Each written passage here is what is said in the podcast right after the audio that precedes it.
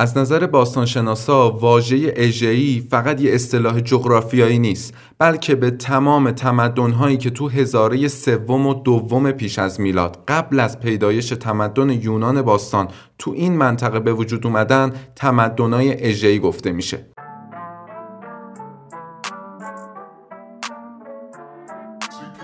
سلام. امیدوارم که حالتون خوب باشه. من بزرگ مهرم و با قسمت جدید تاریخ معماری در خدمتتونم. این بار می‌خوایم بریم سمت اروپا و اولین تمدنهای مغرب زمین رو با هم بررسی کنیم. این قسمت در اصل مقدمه ای برای تمدنهای مشهور اروپا مثل یونان و بعدتر تمدن رومه.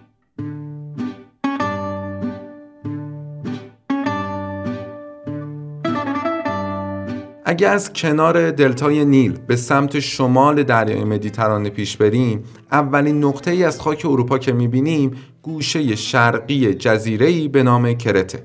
این جزیره مرکز کهنترین تمدن در اروپا یعنی تمدن مینوسی بوده. خیلیا این جزیره رو گهواره تمدن اروپا هم می‌خونن. تو ادامه یک مقدار بالاتر از اون سرزمین اصلی یونان قرار داره که در سمت شرقی دریای اژه کناره سرزمین آسیای صغیر یا همون ترکیه امروزی رو در مقابل خودش داره. این بار معماری رو تو دوره مینوسی و میسنی بازگو می‌کنیم و جلوتر هم در مورد اسمایی که آوردم بیشتر توضیح میدم. تو این منطقه سه فرهنگ و تمدن تو اون زمان کنار هم حضور داشتن و زندگی می‌کردن.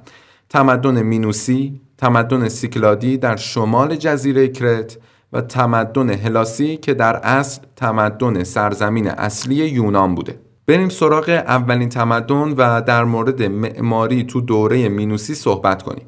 نکته ای که اول از همه باید در مورد مینوسی ها بگیم اینه که معماری و فرهنگشون دوام و پیوستگی مشخصی نداره.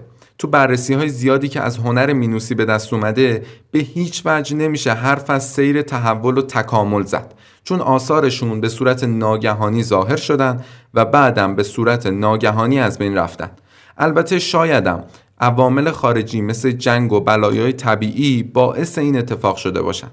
خود تمدن مینوسی به سه قسمت مینوسی کهن، میانه و پسین تقسیم میشه که تو دو دوره اول یعنی کهن و میانه به جز یک سری پیکره و سفالینه و بقایای چند کاخ تو جزیره کرت آثار خاصی به جا نمونده.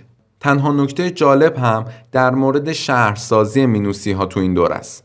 اونم به خاطر اینکه اون زمان هر شهر و سرزمینی که ساخته می‌شد برای استحکامات و حفاظت از شهر عموما دیوار و دژ و بارو دور اون می ساختن. اما نکته اینجاست که دور جزیره کرت هیچ استحکاماتی ساخته نشده این نکته وقتی جالب تر میشه که متوجه بشید بقیه تمدنهای این منطقه مثل فرهنگ سیکلادی یا هلاسی این کار رو می‌کردن و کاخهای خودشون رو مستحکم می‌کردن اما مینوسی ها نه. چرا؟ احتمالی که داده شده یکی اینه که قدرت دریایی بالایی داشتن و کسی نمی‌تونسته به جزیرشون حمله کنه.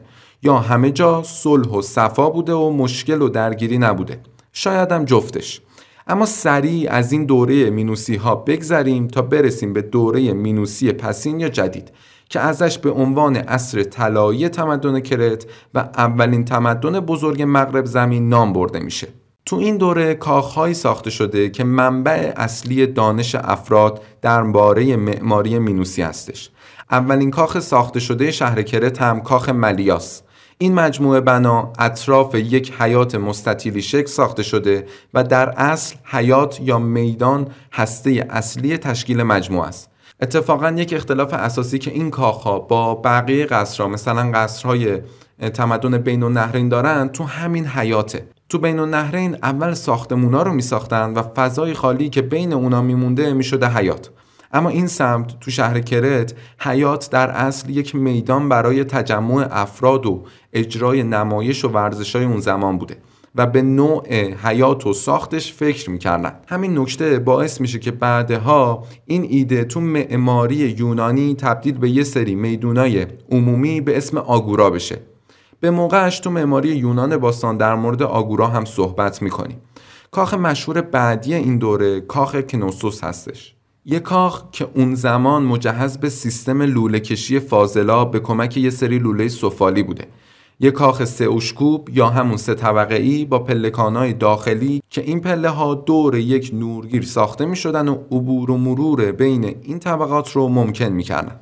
نکته قابل توجه دیگه در مورد کاخهای این دوره اینه که برعکس فرهنگی مثل فرهنگ مصری که کاخ و قصر فرعون و پادشاهشون رو دور از مردم عادی می ساختن تا غیر قابل دسترسی باشه مردم تمدن اژه کاخ رو تو مرکز شهر می ساختن و عبور و مرور هم خیلی راحت بوده بهش.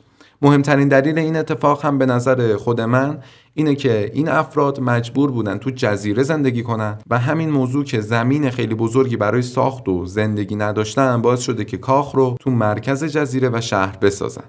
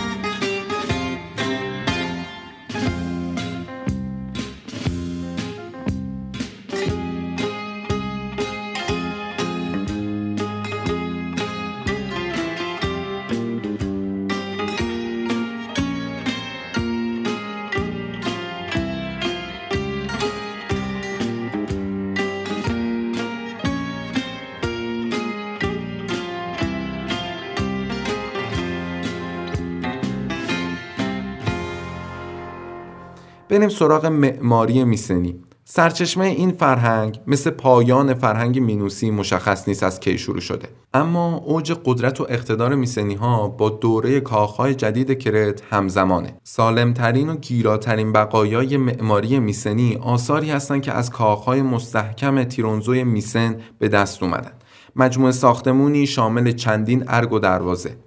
اما تو این کاخ بارگاه یا تالاری با نقشه سه اتاقه وجود داشته که تو مرکز ساختمونای ارگ تجسمی از اولین نمونه معابد کلاسیک یونانیه. یه تالار به شکل مستطیل که سه اتاق داشت و یکی از این اتاقا از دوتای دیگه بزرگتر بوده و همین اتاق بزرگ چهار تا ستون هم برای نگهداری از سقف داشته و وسط این ستون ها هم یه آتشدان قرار داشته.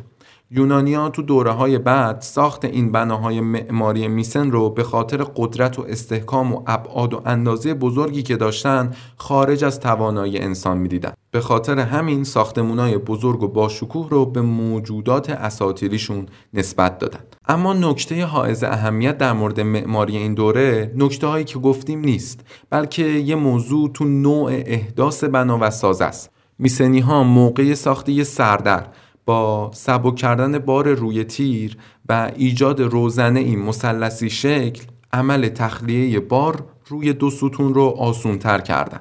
این روش تو دوره های بعد تو تمام مدیترانه گسترش پیدا می‌کنه. اما نکته آخر هم این که معماری میسنی یک معماری استحکامیه که تو اون برج و بارو نقش خیلی مهمی ایفا می‌کنه و نشون میده میسنی ها دشمنای زیادی داشتن در حالی که معماری مینوسی ها فاقد هر گونه نظام دفاعی بوده و شاید هم همین امر باعث شده که امروز چیز زیادی از آثارشون باقی نمونه.